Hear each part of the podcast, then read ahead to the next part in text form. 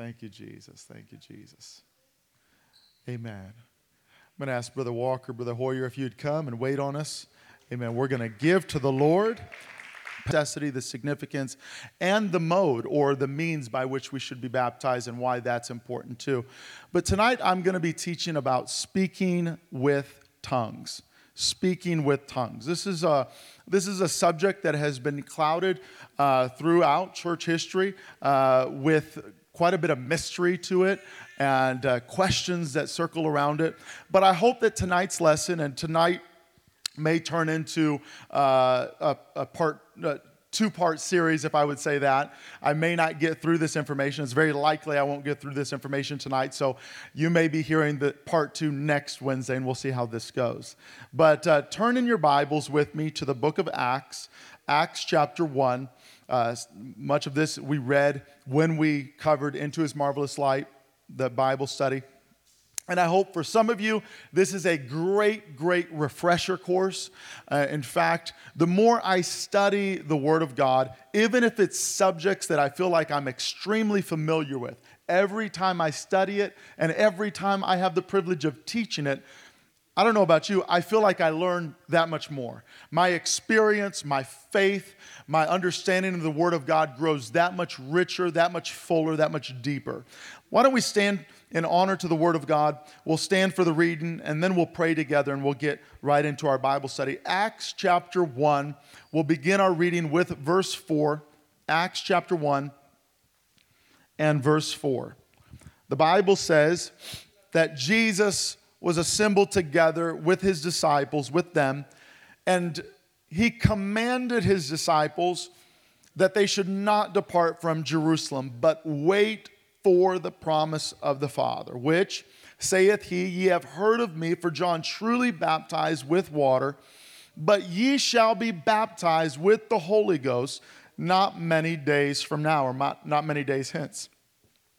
He goes on in verse, I believe it's verse 8, Ye shall receive power after that the Holy Ghost has come upon you, and ye shall be witnesses unto me both in Jerusalem and all Judea or Judah, and all in Samaria, and unto the uttermost part of the earth.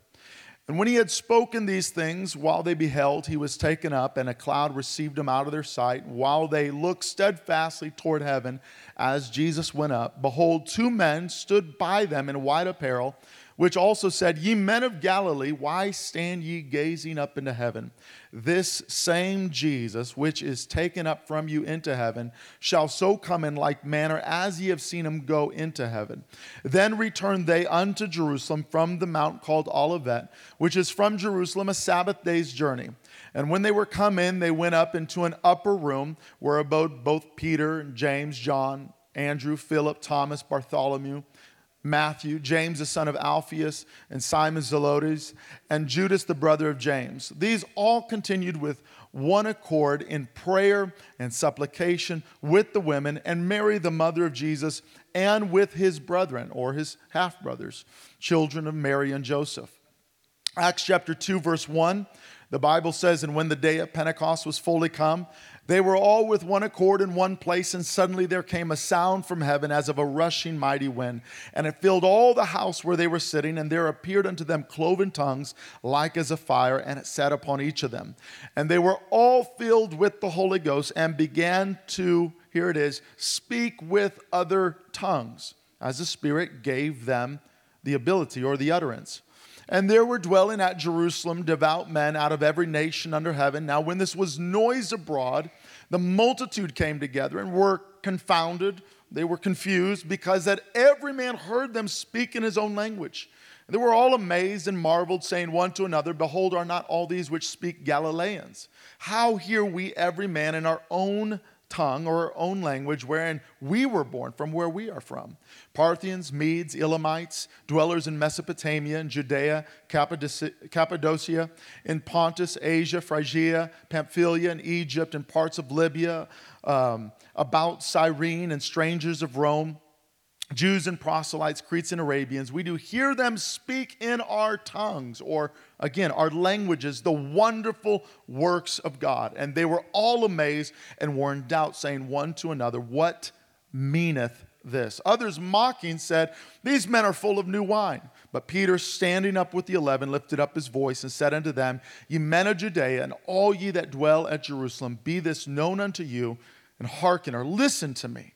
For these are not drunk like you think, as ye suppose, seeing it is but the third hour of the day. It's 9 a.m. in the morning.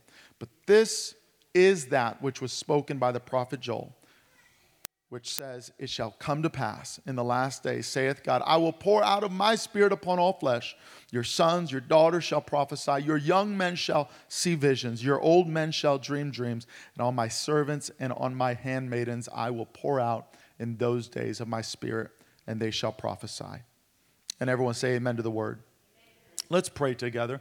Let's ask the Lord to have his way, to speak to our hearts, to open our understanding, to understand his scriptures. Father, we love you and we thank you so much for this evening. I thank you for your word and the access that we have to your word. But Lord, we want understanding. Lord, we don't want the Word of God to be unfamiliar or foreign to us, but we want to become increasingly more and more familiar and knowledgeable of your Word so that it might increase our faith so that we might grow in our understanding and the grace and knowledge of the Lord Jesus Christ. But even more than that, we want to be able to give an answer when people ask us, that we would be able to give an answer for the hope that we have, which is in Christ Jesus. I pray that you will lead this church family tonight through the Word of God. In Jesus' name we pray. And everybody say, Amen. Amen. God bless you. You may be seated. Speaking with tongues, speaking with tongues.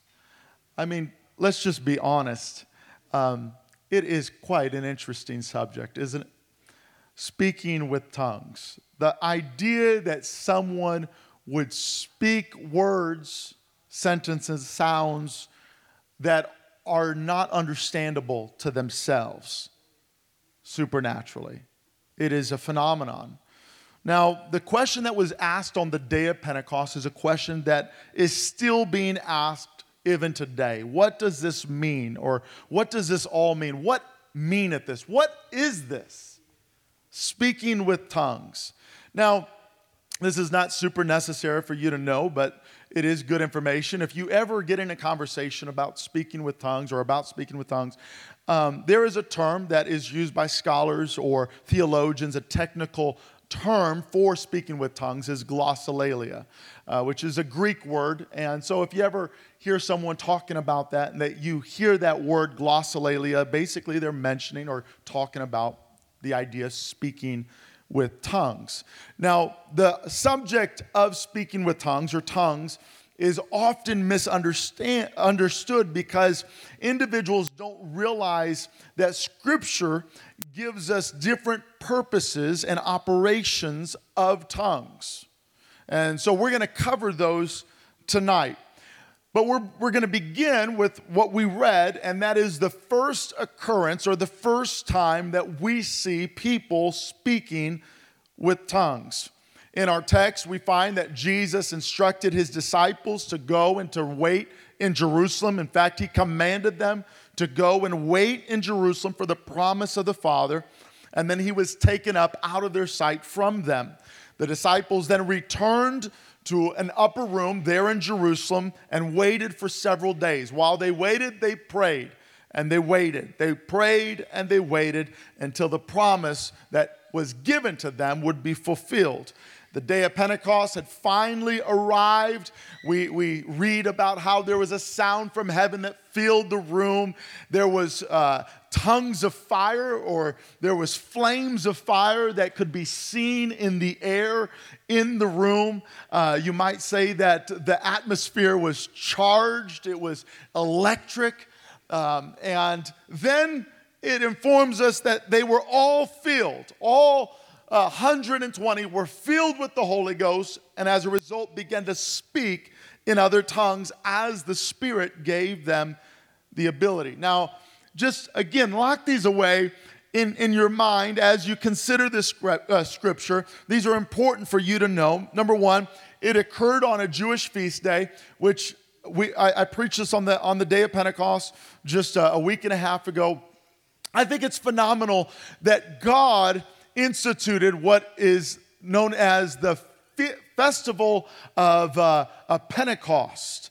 Uh, and he instituted this back in Deuteronomy 16 16. You could read it uh, for yourself. It, it is one of three annual festivals where God said all the people, really all the males and all the men would come together. And of course, with the men, their families would come together to Jerusalem to celebrate celebrate three festivals, and this being one of the festival of Pentecost. And this is when this event occurred. And everyone in the upper room, the Bible shows us that they were all filled with the Holy Ghost. And the number was about 120, as mentioned in Acts 1:15. And Mary was right there among the, the, the group. Mary, the mother of Jesus, which I, I find is something that is especially pertinent, especially if you're teaching uh, someone that comes from a religious background that almost deifies Mary, the mother of Jesus, kind of puts her on this plane as though she is a God herself and that she is someone that you ought to pray to. Well, it is it's eye-opening when people that are of that persuasion and that tradition see that Mary was there on the day of Pentecost needing to be filled, obeying the command of Jesus, just like everybody else, all the disciples. Um, we, we find that the disciples did not speak with other tongues until after they received the gift of the Holy Ghost. We find that it was the Spirit that gave them the power or the ability to speak in tongues. We find that there were many Jews that were gathered from at least 15 different regions or territories there in Jerusalem that discovered this event. We find that the crowd, they were mixed in their response. Some people were amazed and some people they they made fun of them. They, they mocked the, those that spoke with tongues. And, and really, I think that's interesting because really that sometimes is, is tended, uh, that, that tends to be one of the two responses of people even today. Some people are just kind of curious and they're amazed and kind of in awe. And then there's other people that are just like, you know, they're, they're crazy right? And so we find after 2,000 years, uh, those that will witness this occurrence kind of fall in those two categories even 2,000 years later. Um, as a result of this, Peter began to explain the miracle. Of course, he starts by sharing Joel chapter 2, verse 28. He refers, he quotes from the prophecy of Joel uh, about what God said God's going to pour out his spirit in the last days. And he, he segues into that scripture by saying, This is that. He says, What you are seeing here is what Joel was referring to. When God said He will pour out His Spirit in the last days, He says this is what it looks like when God pours out His Spirit. And uh, this causes, his preaching causes the people that were sincere that day to say, well, w- what should we do? They went from what meaneth this to what shall we do? And that's when Peter gave them that very concise and clear path that someone needs to take in order to be born again, like Jesus required in John chapter 3. He says, You ought to repent and be baptized, every one of you, in the name of Jesus Christ for the remission of sins, and ye shall receive the gift of the Holy Ghost. And then we, we, we lastly find that there was at least 3,000 people on that day. Wow. 3,000 people on that day that gladly received his word, which I'll say this that is the best way. Um, if I could maybe even say it this, this way, it's, it's the only way that you should receive the word of God. Gladly receive the word of God. Don't come with your shield up. Don't come with your walls up. Don't come with a hardened heart, but be like those on that day that gladly obeyed Peter's message and were added to the church that day. What must it have been like? Sometimes I like to just kind of close my eyes and picture myself in the scene of Scripture and, and see in my mind's eye Peter the apostle standing up and we know that, the, I mean, it must have been over 3,000 people standing up and somehow his voice projecting to the crowd and preaching Jesus Christ, bringing clarity as to what they were witnessing, seeing, and hearing was the outpouring of the promise coming of the Spirit of God. And then 3,000 being added to the church, baptized, filled with the Spirit. Now, here are some scriptural facts about tongues. Speaking in tongues as I've already mentioned, is a supernatural event. It is the, it is the utterance of another language. It's, it's, it's a language uh, that has not been learned by the person that is speaking it, nor is it understood by the person that is speaking it. When someone, when I, when I speak with tongues, I don't understand what I'm saying. I've not learned it. I've not learned to speak this way. Now, in some cases, the language might be understood by other people in the room, like it was on this day, on the day of Pentecost. They were speaking with tongues, and there were people there present that day that were from other parts of the world that understood what they were saying. Now, speaking in tongues is not an act of a speaker's ability or log- uh, logical or intellect the individual that is speaking in tongues is speaking as the Spirit gives the ability to do so, as Acts chapter 2, verse 4 says, that they were all filled with the Holy Ghost. They began to speak with other tongues as the Spirit gave them utterance. Now, even after the believers had been filled with the Holy Ghost, speaking in tongues is not meant to be something that you just kind of do on cue. You know, well, you, speak in tongues, show me. Why don't, you, why don't you speak a few words in tongues? Come on, Bella. Last week you were on the spot, long suffering. Just go ahead, talk in tongues. No, I, I'm just kidding. Thank you for being such a good sport, Bella.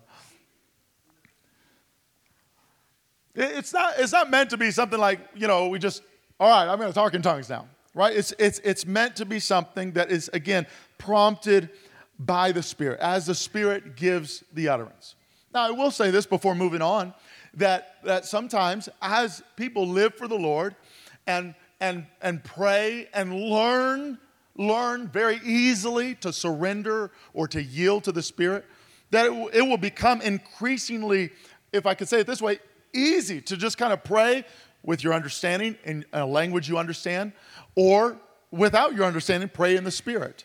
And so that's why you find that some people, man, it seems like you know, they could pray very easily back and forth in, in a language that they understand and, and, and what they don't. But again, it's not supposed to be something, well, you know, I'm, I'm going to order my McDonald's value meal. I knew I'd get your attention, Sister Ashley. I'm going to order my McDonald's value meal uh, by just talking in tongues, right? No, that's not, that's not. Now, it's also good to understand that when someone is speaking in tongues, that's not gibberish. It's not, it's not just some kind of unintelligible babble or uh, merely ecstatic chattering uh, without any objective meaning. Now, some people have mistakenly uh, kind of been led to believe this because they they, don't see things in Scripture or they never studied it. And, and, then, and then again, if you hear someone speaking in tongues, you're like, how can that even be a language? You know, like, how would that even be a language, right? It sounds, it sounds just like they're saying the same thing over again, you know. Well, let me ask you this. Uh, there are literally hundreds, thousands of languages in the world in existence right now that people speak. Thousands of languages that people speak today in the world. And that doesn't include the untold number of languages that are no longer spoken, ancient languages. Furthermore, in 1 Corinthians chapter 13 verse 1, Paul says, though I speak with the, t- the, tongues of men and of angels. He even seems to imply that there is a language that is a heavenly language. You might have heard someone say, you know, we're speaking in that heavenly language. That's kind of the scripture they're referring to. Perhaps when we're speaking in tongues, it's one that has been spoken by men or perhaps even of angels. So, uh, we see that it's, it's not just something that is supposed to be some kind of gibberish or unintelligible babble. In fact, on the day of Pentecost, you read it with me. You read it there in Acts chapter 2. The Bible says that the people who did understand what the people were saying said that they are speaking about the wonderful works of God. So, what they did understand, the onlookers, the, the crowd, the spectators, they said, they're, I know what they're saying. They're talking about the wonderful works of God. Now, uh, speaking in tongues, again, we find is a supernatural manifestation of God. Now, there, there are certain groups of, of, of people that, that claim Christianity that would look at speaking in tongues and say that that's not of God. Well, if it's not of God, what is it of? Is it of the devil? Some would even go as far to say that speaking in tongues is of the devil.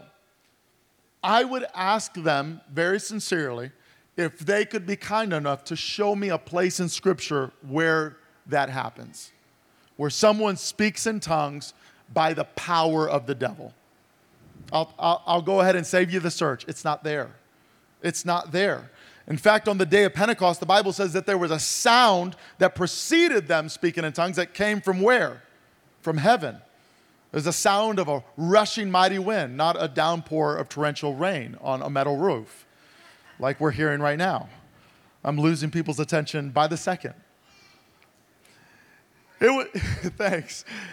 It, it, was, it was the Holy Spirit, right? It was, they were all filled with the Holy Ghost, and they began to speak with other tongues as the Spirit or the Holy Spirit. That's important. The Holy Spirit gave them the ability. So there's a sound that came from heaven. The Holy Spirit empowered them to speak in tongues. And those who spoke with tongues spoke about the wonderful works of God. In Acts chapter 10, it records that those who spoke with tongues in verse 46, they heard them speak with tongues and magnify God. So these scriptures, they reveal that tongues are a holy manifestation from God. They're not an evil manifestation from Satan. And the biblical record always speaks or associates speaking with tongues with the work of the Holy Ghost and never with the works of darkness or of the devil. Now, that's not to say that someone who is under demonic uh, influence or even possession can't mimic uh, speaking in tongues or, or some, something like that, or even in the flesh, that someone in the flesh will try to mimic or counterfeit, right? Speaking in tongues. Uh, and, and, really, that's, that's the devil's game, isn't it? He's always a counterfeit. He's not an original, he's a copycat.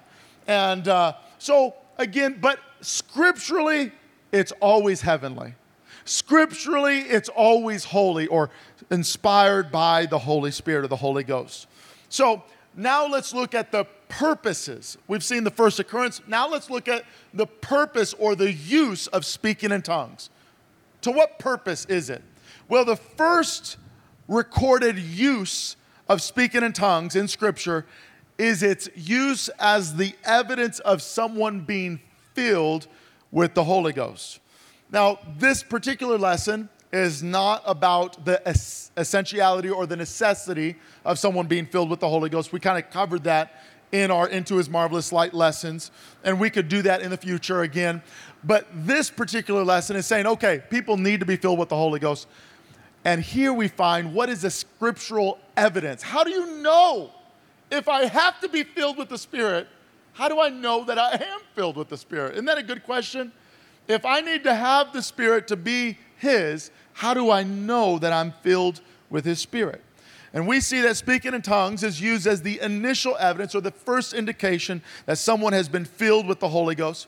Now, there's other evidence, and there should be other evidence that someone is filled with the Holy Ghost. But what I'm referring to is the first evidence, the very first proof that someone is filled with the Holy Ghost. What are some other evidence? Well, we talked about the fruit of the Spirit. Are we ready to list those off? Not yet the fruit of the Spirit. We know that there's the fruit of the Spirit. There's even the gifts of the Spirit. And then, just in general, developing the nature of Jesus Christ in your life through the empowering of His Spirit that dwells in you. Now, those are all great evidences or proofs that someone has the Spirit and is allowing the Spirit to lead them in their life. But those are not the initial or the first evidence. Jesus clearly stated that speaking in tongues is one of the signs that should follow the believers. How many is thankful for signs? I'm thankful for signs, right?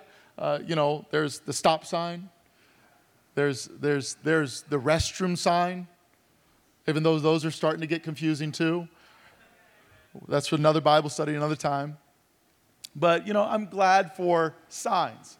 And Jesus said in Mark chapter 16, verse 17, These signs shall follow them that believe. How many believers are here today? All of us, right? We're all believers. Well, these signs should follow you. In my name, Jesus said, you'll cast out devils. That means you don't have to put up with any devils. You cast them out. Don't put up with that garbage. Furthermore, they'll speak with new tongues. They'll speak languages, new languages.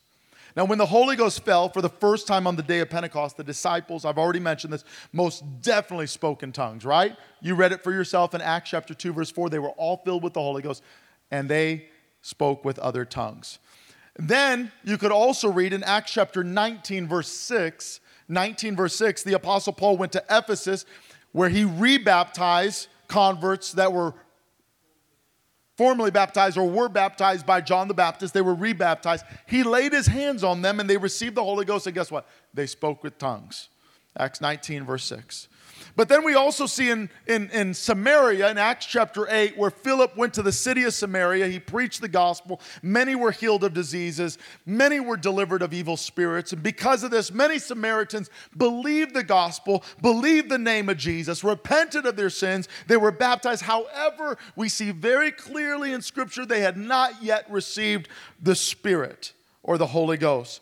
Being concerned about the situation, Philip, he called for Peter and John from Jerusalem to come and travel to Samaria. And when they got there, they laid hands on them. They received the Holy Ghost. You could read the account in Acts chapter five, 8, verse 5 through 24. This all is seen very, I mean, in detail. It's laid out very clear in Scripture. But you could see the following about the Samaritan revival. Again, just lock this kind of information in. Anytime you're reading the Scripture or sharing the Scripture from Acts, chapter 8, someone talks to you about Acts 8 or you're teaching the Bible study, eh, show them these things.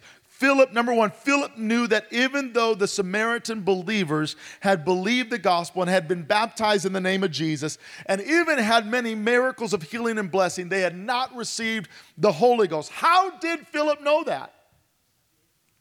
How did he know that they had not received the Holy Ghost? Because the initial evidence was not there. He knew what to look for. When Peter and John arrived in Samaria, they laid their hands on the believers. Immediately, they received the Holy Ghost. How did the apostles know that the believers had received the Holy Ghost? Because the same kind of evidence was manifest there, I'm sure, as it was in Acts chapter 2, what they had already received the sign, the evidence we know that there was a visible manifestation. Even though tongues is not mentioned in Acts chapter 8, we know that there was a visible manifestation. Because in Acts chapter 8, let me find it for you. In Acts chapter 8, the Bible says, For as yet he was fallen upon none of them, only they were baptized in the name of the Lord Jesus. Then laid they their hands on them, they received the Holy Ghost. And when, watch this, and when Simon, who was the sorcerer, saw that through the laying on of the apostles' hands, the Holy Ghost had been given. He offered Peter and John money. He's like, man, give me that. That's power. I think it's interesting that Simon, he saw demons being cast out, he saw people being miraculously healed, but he makes no mention of buying that kind of power. But when someone is filled with the Holy Ghost and he sees it visibly, sees it happening, he's like, I'm willing to put good money down so I could have that kind of power that I could have, so I could give people the Holy Ghost. Wow. So there's this visible evidence. He wants to buy this power. Now, some people today, they are mistaken in, into thinking that receiving the Holy Ghost is is not observable. It's an invisible event, unaccompanied by any outward sign or manifestation. Now, if this were true, Philip, he would not have known, right? He would not have known whether the Samaritans had received the Holy Ghost or not. But he did know. That's why he called for Peter and John to come. Simon would not have been eager to buy a power that he could not see or could not be observed in any visible sign or manifestation.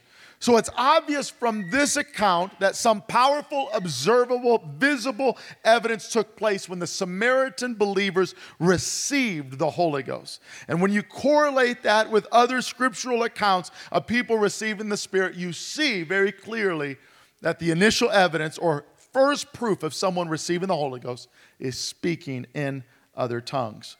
Let's look at another another account. We see Cornelius in Acts chapter 10. I'll quickly go through this one. But this one to me is like, this is a terrible analogy, but I'm going to use it because not a better one's coming to my mind, and maybe someone could shout one at me. It's like a nail in the coffin right here. That's a terrible analogy, this is it. Like this, like this to me is it, it makes it so clear. Acts chapter 10 and verses 44 through 48. It says, "While Peter yet spake these words, the Holy Ghost fell on all them which heard the word, they had the circumcision which believed Jewish Christians, were astonished, as many as came with Peter, because that on the Gentiles also was poured out the gift of the Holy Ghost. How did they know? For they heard them speak with tongues and magnify God. This is not to embarrass anyone, but how do, how do you hear that? How do you know that there's a baby in the room right now? Right? You hear the voice of that child screaming out, right? This, it's the same way right here in Scripture. How did they know that they received the Holy Ghost? For they heard them speak with tongues and magnify God. The proof was there, it was certain, it was clear. And when Peter even talked about it later in Acts chapter 11, he says, I know that God did it because it fell on them just like it did it on us at the beginning. Now, some have thought that tongues were evident on the day of Pentecost. This, was, this one's always an interesting one. So you'll, you'll be teaching the Into His Marvelous Light Bible study. You'll be talking about this. And then some people will be like, well, I always believed, they'll probably start, start out like this, or, you know, you know my, my pastor always told me this, that tongues were only so that uh, the gospel could be preached. That's an interesting one. Uh, how many's ever heard that? That speaking in tongues, Brother Jason, you've heard that before, that speaking in tongues is so that people could reach the various nations. And so that, that God gives them the spirit and the gift of tongues so that they could preach in the different languages so people could hear the gospel in their own languages. What, what, I mean, if you look at scripture, let's think about this. On the day of Pentecost, right? On the day of Pentecost, let's think about this. We find that it was not the speaking in other tongues that brought about a response of repentance and conversion in the believers or the onlookers. What was it? It was Peter standing up and preaching in a common language to everyone. Furthermore, we know that the 120 who were filled with the Holy Ghost and speaking in tongues, they spoke with tongues before the crowd showed up. In fact, the crowd showed up because this was talked about. People were talking about, hey, there's a group of people over here that are speaking different languages. So they were speaking in tongues before the crowd showed up. Peter stood up and he preached in a language that everyone understood, a common language. It was, and what they heard, it was just talk, they were talking about the wonderful works of God. Hmm. The receiving of the Holy Ghost is still accompanied today by speaking with other tongues. This phenomenon occurs around the world on a daily basis. But it's important to note at this point that these, these uh, recorded incidents of the outpouring of the Holy Ghost in the book of Acts, they are never referred to as the outpouring. And here we're, we're going to turn a corner, so stay with me, and, and we'll close with this. They are never referred to as the outpouring of the gifts of the Spirit. The gifts of the Spirit. We'll talk more about the gifts of the Spirit next week, but it's, it's not mentioned as the gifts of the Spirit. It's not even mentioned as the, as the gifts of tongues. Some people, well, I don't have the gift of tongues, right? Or the gifts of the, that's one of the gifts of the Spirit.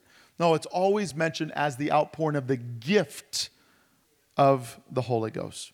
Now, I do want to close tonight's uh, Bible study not only talking about the first use of speaking in tongues, and that is the initial evidence of someone receiving the Holy Ghost. But the second use, after we've received the gift of the Holy Ghost, we've spoken in other tongues as the Spirit has given us the ability. Now the Spirit resides within us.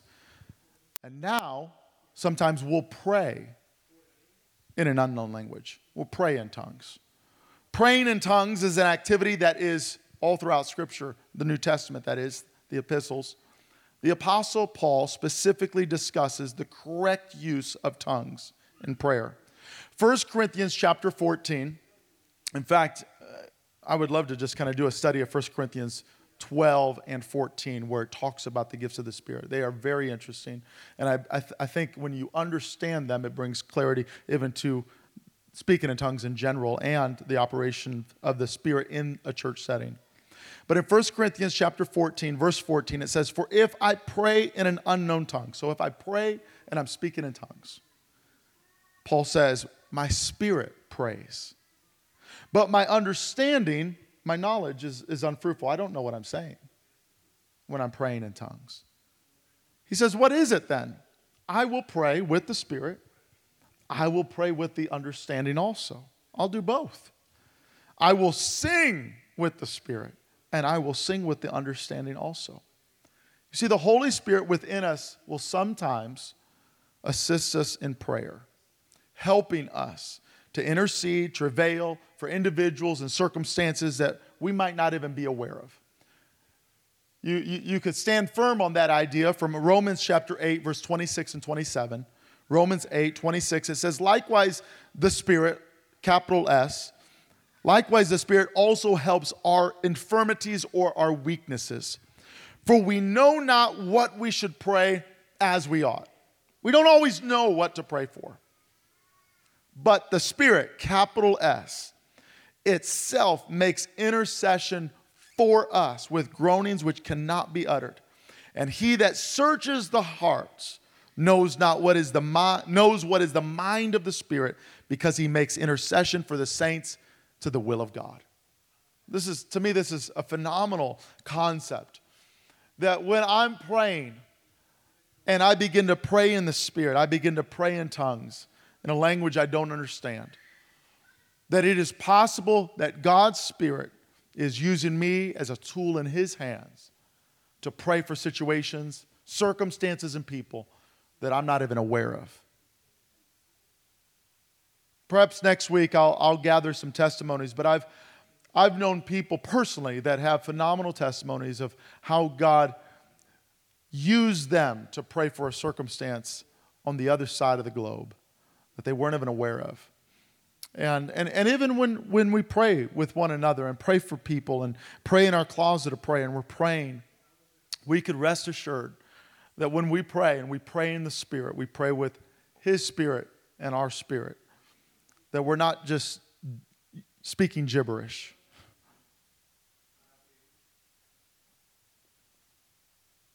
You see, in this, in this world, we live in a very limited time. Your understanding is limited, our vocabulary is limited. What's it going to be like in heaven, though? I've mentioned this before, but you know, here on earth, when, when I thank God, I, thank, I, I could thank God for a lot of things. Things that I'm aware of that He has done for me in my life, ways He has provided for me, ways He has protected me. But how many, how many, how many feels like, you know what, there's probably some things that God has done that I'm not even aware of? There's ways that He has blessed me that I, I'm completely clueless about. But one day, when we know, even as we are known, what a day that will be. What a day that will be when I know so acutely everything that God has done and kept me and sustained me and provided for me. But watch this. And what a day that will be when I will be able to, to begin to talk about how great God is and not be limited by my vocabulary. And from my soul and the power of His Spirit and a glorified body, I'll be able to dance and not get tired. I'll be able to clap with strength that I didn't have humanly. I'll be able to lift up my voice and voice carry throughout all heaven. What a day! What a day! What a glorious day that will be. Let's stand together. Next week, we'll, we'll, we'll talk about praying and worshiping in tongues, and we'll also talk about the gift. The Bible re- records it in 1 Corinthians 13 as the gift of diverse kinds of tongues. And then we'll, we'll just kind of wrap up this lesson by discussing also about speaking in tongues throughout church history and why did God use tongues in the first place? what scriptural sense uh, can be made out of that. Amen. Let's pray. Let's ask the Lord to go with us from this place. Father, we love you and we thank you for this evening and this time that we have together a Bible study. I pray that our lives have been enriched by the teaching of the Word of God. I pray that we will continue to grow in our understanding of your Word, Lord, that it will bless us, the hearers, and also those that we are privileged to share it with, those our paths cross with. I pray that we will be ready, that we will be ready, Lord God, to share the Word of God, to be able to knowledgeably, Lord, share your Word and the experience experiences that we have based in Scripture with others. Thank you, Lord, for what you're doing in the refuge, through the refuge. And Lord, you get all the glory and all the honor. We pray this prayer in Jesus' name. Amen.